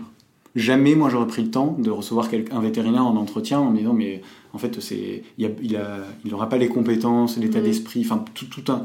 Non, pas l'état d'esprit, euh, je, je parle un peu vite, mais euh, en tout cas, j'aurais pas pris. euh, je me serais dit, je perds du temps si je le reçois en entretien. Là, en entretien vidéo différé, ça me coûte moins. Parce que je vais juste regarder. Si au bout d'une minute, je me dis que non, bon, bah, je peux lui renvoyer. Si par contre c'est intéressant, euh, je lui ai donné sa chance. Et en l'occurrence, euh, je cite cet exemple parce que c'est lui qu'on a recruté parmi les chefs de projet parce qu'il avait fait de la gestion de projet dans une euh, euh, start-up qui était en lien avec des vétérinaires et il voulait changer et on lui a donné sa chance pour qu'il puisse expliquer son projet professionnel et donc dans une pile de 200 CV, euh, on l'a pas mis de côté. Et inversement, quand je vois des fois des gens qui nous font des vidéos quand on leur pose une question un peu difficile, ils s'énervent ou ils ont du mal à assumer que c'est difficile, parce qu'on sait que c'est difficile de faire un entretien vidéo. Je me dis, mais si déjà là, en entretien, ça se passe pas bien, moi je me projette pas en travaillant avec elle demain ou les managers qui font ça. Et donc, c'est ça l'intérêt de l'entretien vidéo différé. Et c'est ça qui a transformé un peu les process de recrutement, c'est que c'est plus je vais rencontrer mon employeur et puis je reviens quelques fois pour rencontrer d'autres personnes. Il y a aussi des temps qui se passent en ligne et en asynchrone et qui donnent leur chance à des gens qui n'en auraient pas eu sinon et qui permet de ne pas recevoir en entretien des gens où quand on les voit en entretien vidéo, on sait de suite que par exemple il n'y aura pas de fit culturel euh, parce que la personne a des valeurs qui ne sont pas celles que partage l'entreprise. Ouais. Et puis la troisième euh, transformation, euh, elle est un peu liée à la, à la deuxième et elle a augmenté en 2020, c'est la distance. Le digital permet d'échanger beaucoup avec le recruteur avant même un process de recrutement sans forcément euh, venir toquer à la porte de l'entreprise. Un peu le, le cliché de à l'époque, je venais donner mon, mon CV euh, directement en main propre au, au manager ou au DG de l'entreprise. Euh, bah là on a mille opportunités supplémentaires d'aller échanger avec le DRH sur les réseaux sociaux, de suivre. Moi, il y en a qui le font. là, je, participe à un podcast. Des fois, en entretien, il y en a qui, qui me ressortent des sujets dont j'ai parlé. Bah, très bien, ils ont fait leur veille, ils ont eu plus d'occasions. Et souvent, ils ont, avant même l'entretien, ils disent bah, J'ai suivi ton podcast, j'aimerais que tu répondes à. Tu as précisé telle attente pour rejoindre l'entreprise. Avant l'entretien, est-ce que tu peux me répondre à cette question? Et donc, cette euh, relation à distance, y compris pour les entretiens, parce que bah, maintenant, on fait des entretiens 100% à distance j'étais le premier à me dire non, ce sera pas possible, j'y arriverai pas à, jauger la personne. Euh, bon, bah si, en fait, ça marche très bien, on a réussi des mm. super recrutements. Donc, c'est la distancialisation et l'extension de la relation qu'on a avec les, les recruteurs. Ça, c'est une super nouvelle, je pense. Oui, parce que c'est vrai que ça enrichit vachement, en fait, euh, bah, la connaissance que tu as euh, de l'autre et de l'entreprise. Enfin, comme tu disais, ça, ça, rejoint aussi un peu la marque employeur, c'est-à-dire qu'avant de postuler à une entreprise, tu as plus d'informations, enfin, en tout cas pour des entreprises qui communiquent euh, sur ces sujets, euh, tu as plus d'informations qui te donnent un peu une idée de si ça va le faire ou pas euh, en amont. Donc déjà, c'est un peu plus facile de se projeter ou pas. Il y a moins de hasard. Il y a moins de hasard. mais si l'entreprise a les valeurs bullshit dont on parlait au début, ça peut induire en erreur parce qu'elle mm. peut très bien les marketer sur un site employeur, ça peut faire rêver. Par contre, si c'est pas la réalité, on s'en aperçoit en général pendant le process de recrutement et du coup, bah, tout le monde a perdu son temps. Ouais. Oui, oui, c'est clair que c'est n'est pas, la, pas la bonne pratique à, suivre. Et, euh, et c'est vrai qu'en ce moment, bah, le, le, sujet de marque employeur est tellement euh, tendance, si je peux dire, euh, que c'est un des risques qui va, qui va sûrement arriver. C'est ah que qui, toutes les entreprises déjà que la super marque employeur qui ne se vérifie pas. Après, il y a des indices. Hein. Si je peux donner un exemple sur ce sujet, puisqu'on en voit pas mal. Euh, moi, l'un des premiers articles que j'ai rédigé quand j'ai commencé à rédiger des articles, c'était sur les baby-foot et le bonheur au travail. Mhm. Euh, je sais plus quand c'était, en 2015 ou. Euh, et en fait, ce qui se passait, c'est qu'on voyait sur les réseaux sociaux, sur les pages employeurs, des DRH qui posaient à côté d'un baby-foot euh, pour montrer qu'ils accordaient de l'importance au bonheur des salariés. Je... Ça, ça fait partie des indices où il faut, il faut fuir. Parce que si le symbole du bonheur au travail pour le DRH, c'est le baby-foot, c'est qu'il a oublié toutes les autres sources d'épanouissement qu'il y avait avant. Et, ou alors qu'il a un très mauvais service communication. Mais bon, il n'assumerait pas de, du coup de poser à côté du baby-foot. Et donc, euh, il y a quand même des indices dans la marque employeur où, euh, bah, si vous voyez les valeurs qui sont pas des vraies valeurs, ou euh, une importance trop importante sur le baby-foot ou la table de ping-pong, hein, c'est sa, sa rivale. Euh, sans dire que c'est pas bien, ça veut pas dire que c'est pas bien, mais si c'est ça qui est mis en avant, avant tout, ben, faudra pas attendre beaucoup de l'entreprise en mmh. termes d'épanouissement, de, de, performance, de feedback, euh, parce que c'est pas, en tout cas, c'est pas ça qu'elle présente comme important, donc moi je m'en méfierais. Mmh. tu me parlais donc de baby-foot et et de bonheur au travail. Je suis convaincue comme toi que le baby-foot, on est loin d'une priorité. Euh, et de manière générale, hein, euh, tout ce qui est un peu bien-être en entreprise, enfin, moi je suis, très pour que l'entreprise propose du sport, etc. Mais c'est selon moi pas non plus euh, le premier facteur de, bien-être.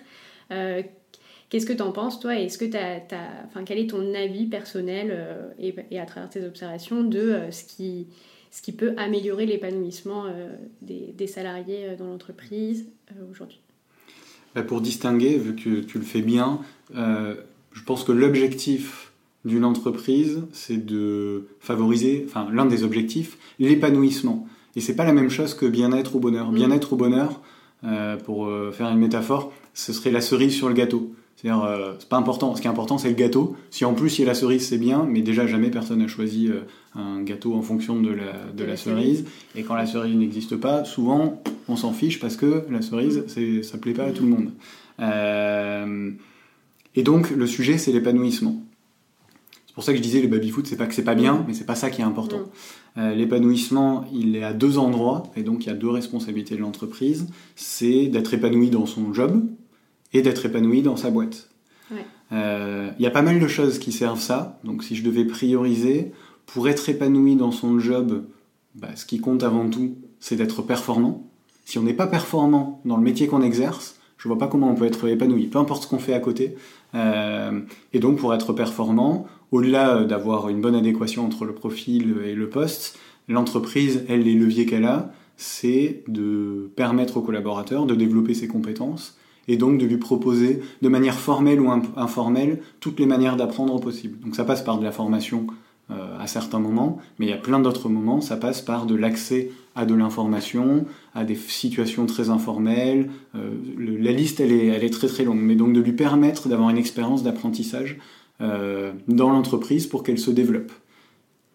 C'est ça qui fait qu'elle pourrait être performante, et quand on est performant, on est épanoui. Mhm. Et en plus, dès l'apprentissage, on est épanoui, puisque l'apprentissage est déjà source de plaisir. Biologiquement, quand on apprend, euh, c'est une source de, de, plaisir.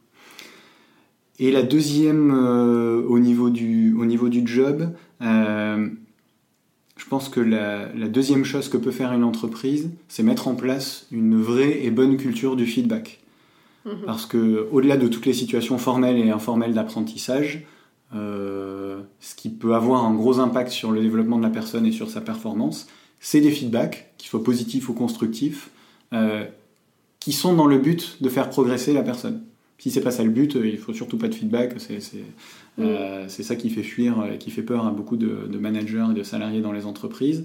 Mais des situations d'apprentissage et des feedbacks, normalement, ça suffit à combler 80% de ce dont la personne a besoin pour être performante dans son travail et donc pour être épanouie. De mon point de vue, en tout cas. Ouais. je crois que ça me rappelle euh, une interview que tu avais faite sur. Euh, je crois que c'était spécifiquement sur le sujet du feedback. Ouais. Et, euh, et, tu décrivais, toi, ton point de vue du feedback. Enfin, qu'est-ce que pour toi le feedback? Et tu disais que euh, bah, le principal critère d'un bon feedback et d'un feedback en général, c'est qu'il doit faire progresser. S'il ne fait pas progresser, s'il n'y a pas derrière euh, quelque chose, un conseil ou autre, enfin voilà, oui ou un conseil ou euh, quelque chose qui fait progresser l'autre, bah, c'est pas un feedback. Ou c'est pas un bon feedback. parce que mm. bah, nous, au début, chez Youno, on faisait assez peu de feedback. Mm-hmm. on a fini par voir les travers d'une organisation qui fait peu de feedback. C'était un peu l'organisation bisounours. Parce qu'on pensait que si, mm. si on faisait des feedbacks sur ce qui n'allait pas, on n'était pas bienveillant. C'était une, une, confusion. En tout cas, moi, c'était ma, ma, confusion. Et quand on a vraiment compris, on a dit, mais en fait, c'est une, chaque feedback, la définition qu'on en a, qu'on a donnée chez nous, c'est une opportunité de progrès. Une opportunité, donc elle reste à saisir par la personne, parce que il euh, y en a qui choisissent de pas saisir, et moi j'ai sûrement pas saisi certaines opportunités dans des feedbacks. Ça, ça relève de la responsabilité de, de chacun. Mais s'il est vu comme ça, bah ça c'est un bon feedback, et euh, et on en voudrait euh, toutes les heures, tous les jours. Euh, euh, c'est hélas encore assez rare, c'est pourquoi j'en parle. Mm. Et après, sur l'épanouissement, il y a aussi des, sujets au niveau de l'entreprise. Là, on a parlé au niveau du métier, mais au niveau de l'entreprise, pour moi, il y en a deux sur lesquels je mise le plus en tant que DRH, parce que c'est ceux qui, je pense, ont le plus d'impact. C'est pas exhaustif, mais il y a la communication. Alors ça, c'est simple. Mais pour être efficace, nous, on a appliqué euh, bah, la transparence qui fait partie de nos, valeurs. Le fait de proposer une transparence quasi totale. Donc tout le monde a accès aux informations sur la stratégie, sur combien on a sur le compte bancaire, sur euh, euh qu'est-ce qu'on imagine faire à trois ans même si on n'est pas sûr. Quels sont justement les sujets qui sont pas encore totalement décidés parce que c'est un petit peu flou. Bah, on les assume, c'est pas grave, on partage qu'on n'a pas encore pris telle ou telle décision. Le fait de proposer cette communication, je pense qu'elle sert à l'épanouissement des équipes non seulement parce qu'elle satisfait la curiosité, curiosité mhm. naturelle de chacun, parfois c'est pas utile d'avoir accès à telle ou telle information, mais c'est bien parce qu'on se dit tiens, bah, euh, au moins je sais ça. Je pense mhm. que c'est bien de satisfaire ça, euh, mais c'est aussi important parce que ça favorise l'intelligence collective et il n'y a pas d'inégalité de.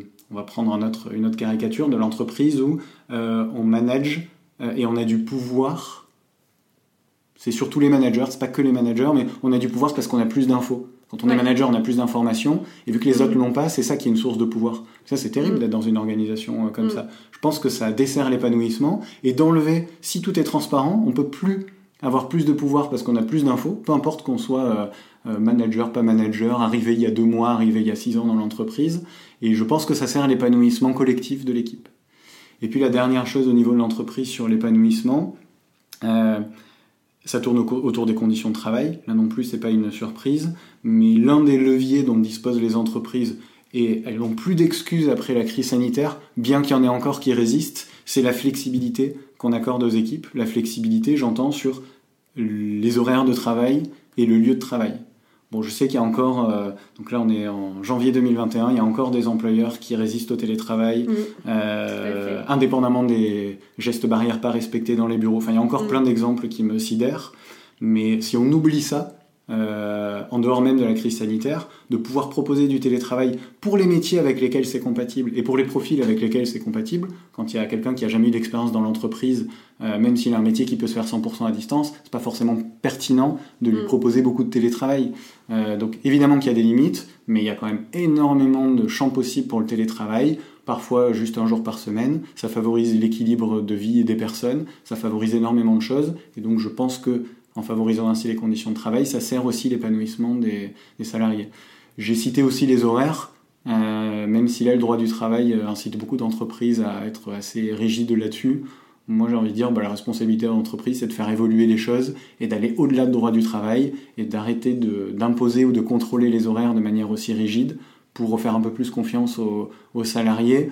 Alors c'est un petit risque en contentieux, mais je pense qu'on prend un plus gros risque en étant très rigide sur les horaires et en ne fidélisant pas certaines personnes ou en les forçant à mentir quand elles vont pointer sur les logiciels en ligne où en fait euh, c'est très facile de tricher, je pense que ce risque il est plus gros que le petit risque de ah peut-être que demain ils vont venir nous dire qu'ils ont fait quelques heures supplémentaires ou euh, Ouais. ce, que, ce que disent souvent les avocats, mais ça me semble euh, être une mauvaise manière de gérer les risques. Ok, c'est intéressant, oui, ce- cette, cette idée que les entreprises doivent parfois bah, se détacher un peu des règles et peuvent, euh, voilà, si le risque, voilà, en prenant en compte du risque, comme tu dis, il faut pas qu'il soit trop important, mais, euh, mais pour faire évoluer euh, les pratiques, des fois, il faut aller un peu au-delà et essayer. C'est comme le, le télétravail, je pense que ça a posé pas mal aussi de, de soucis au niveau juridique parce que bah, vu que c'était pas du tout encadré. Euh, Ouais, mais d'un autre côté, les entreprises qui veulent pas prendre ces risques au nom du droit du travail euh, en prennent quand même à d'autres égards. Mm. Et euh, bah, typiquement, en ne respectant pas euh, les- le droit au télétravail ou certains Oui. sujets sur le télétravail.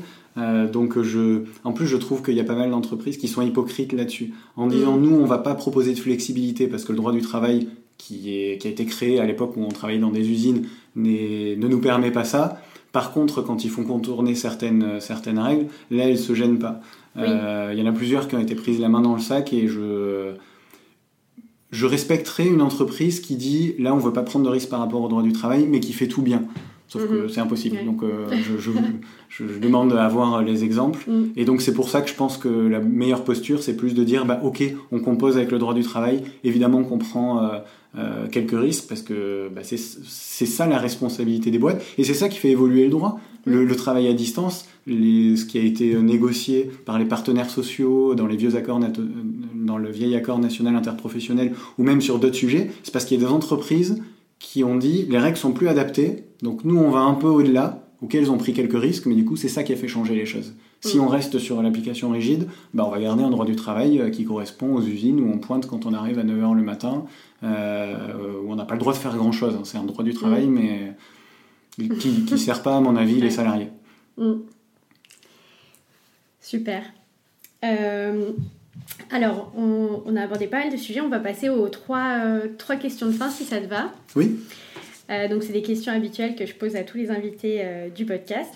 La première, c'est de savoir si tu, vais, si, tu vais de, ah, si tu devais donner un conseil pour avoir un rapport au travail plus sain aujourd'hui, ça serait lequel?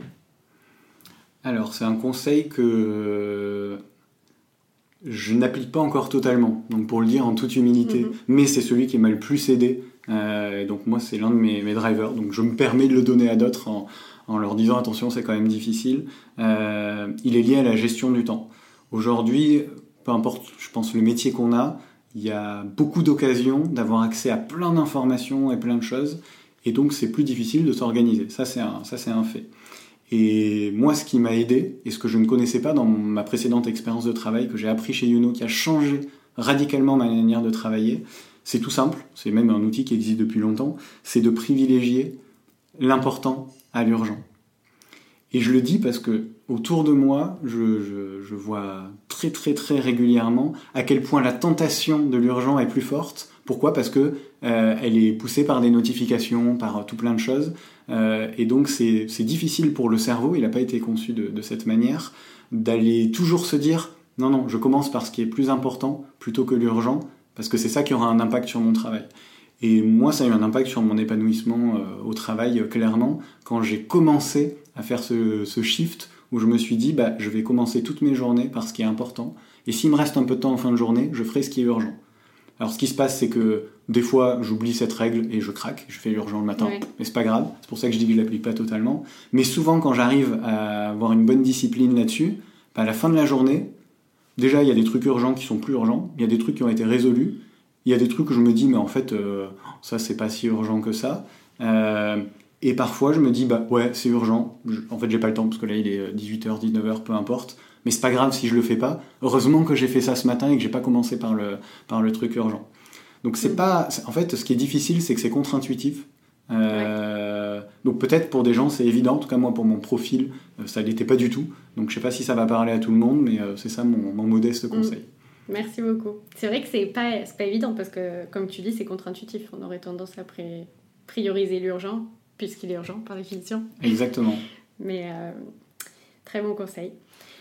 Euh, si demain tu pouvais changer une règle dans l'entreprise, une seule, qu'est-ce que, euh, qu'est-ce que tu changerais? Alors je ne sais pas très bien comment la formaliser. Euh, mais j'ai une conviction assez forte là-dessus. De mes... Alors, ça fait 12 ans que je travaille. J'ai travaillé 6 ans dans une première entreprise, 6 ans dans une deuxième. Et je vois qu'il y a une règle qui me semble pas assez efficace aujourd'hui dans les, dans les entreprises. Donc c'est celle-là que je changerai, qui est liée au, au harcèlement et aux discriminations. Il y a beau avoir des règles dans le droit du travail, il y a beau avoir aussi des règles dans le droit pénal, elles ne... Parfois, elles viennent sanctionner quelques comportements déviants sur des formes de harcèlement ou de discrimination.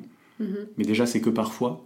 Et en termes de prévention, je pense qu'elles sont quasi inefficaces. Elles doivent faire un peu de prévention, parce que ça, j'imagine que ça fait peur à certaines personnes. Mhm. Mais euh, euh, j'ai hélas énormément d'exemples. Je vais en prendre un qui est l'un des articles qui a eu le plus de succès, à, ma grande surprise, mais j'en étais ravi, euh, que j'ai rédigé, c'était sur les, le rapport des femmes en âge d'être enceinte, sans qu'elles le soient forcément, lors des process de recrutement. La seule fois où j'ai abordé ça, par hasard en plus dans un entretien, avec euh, une personne qui postulait chez nous, qui avait 30 ans, qui était une femme, et on parlait de plein de sujets, à un moment je lui ai dit, un peu par hasard, c'était même pas très proactif de ma part, euh, oui, au fait, euh, on ne te posera pas chez Youno la question de savoir si tu as un projet euh, de vie, un projet d'avoir des enfants, parce que bah, ce n'est pas, un, pas un mm. critère du tout chez nous. Et je me suis un peu embarqué là-dedans, par intuition, parce qu'on tournait autour de quelques sujets. Et sa réponse, ça a été oh, Mais c'est incroyable que tu me dises ça. Alors moi je pensais dire un truc un peu banal, parce que c'est notre culture chez Yono. Elle m'a dit mais dans d'autres entretiens, on m'a posé la question assez rapidement, et soit on a arrêté l'entretien, soit on m'a dit bon ben ça ça passera pas au prochain entretien, donc tu le dis pas. J'avais déjà entendu des histoires dans mon mm. entourage, et en fait du coup j'en ai fait un article, et depuis le nombre de témoignages que j'ai eu, et je vois, et en fait il y en a encore plein, où, euh, donc là, c'est une discrimination à l'égard des femmes qui mm. sont soit enceintes, soit en âge, juste en âge d'avoir un enfant, c'est quand même incroyable.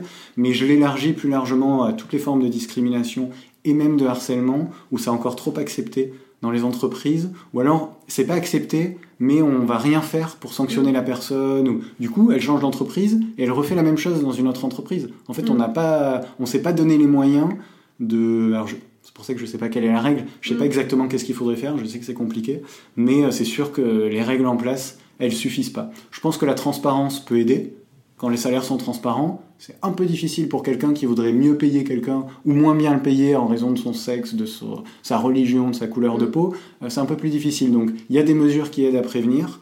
Mais s'il y avait une règle un peu plus magique, et je suis sûr qu'il y a des très très bonnes pratiques, je ne les connais peut-être pas assez dans ma veille, euh, c'est cette règle que je changerais avant toutes les autres. Super intéressant. C'est la première fois qu'on m'en parle euh, sur cette question, donc merci. Et enfin, est-ce que tu as euh, une ressource à nous conseiller sur un des thèmes euh, qu'on a abordé pour que les auditeurs puissent aller creuser, euh, moi-même aussi Que ce soit une vidéo, un podcast, un livre qui t'a plu, que tu nous recommanderais?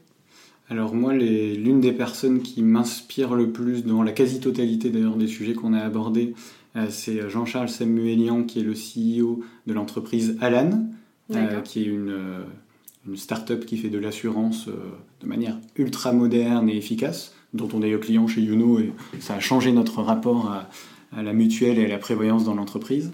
Euh, et il a sorti un bouquin en 2020 qui s'appelle LC Business, qui est basé justement sur la culture d'entreprise et, euh, toutes ces pratiques euh, plutôt modernes. Il y en a quelques-unes qui doivent dater de centaines d'années, mais la manière dont ils les amènent eux, euh, pour ceux qui s'intéressent à ces sujets, je, recommande ce bouquin-là. Super, merci beaucoup. Je le mettrai dans la description du podcast.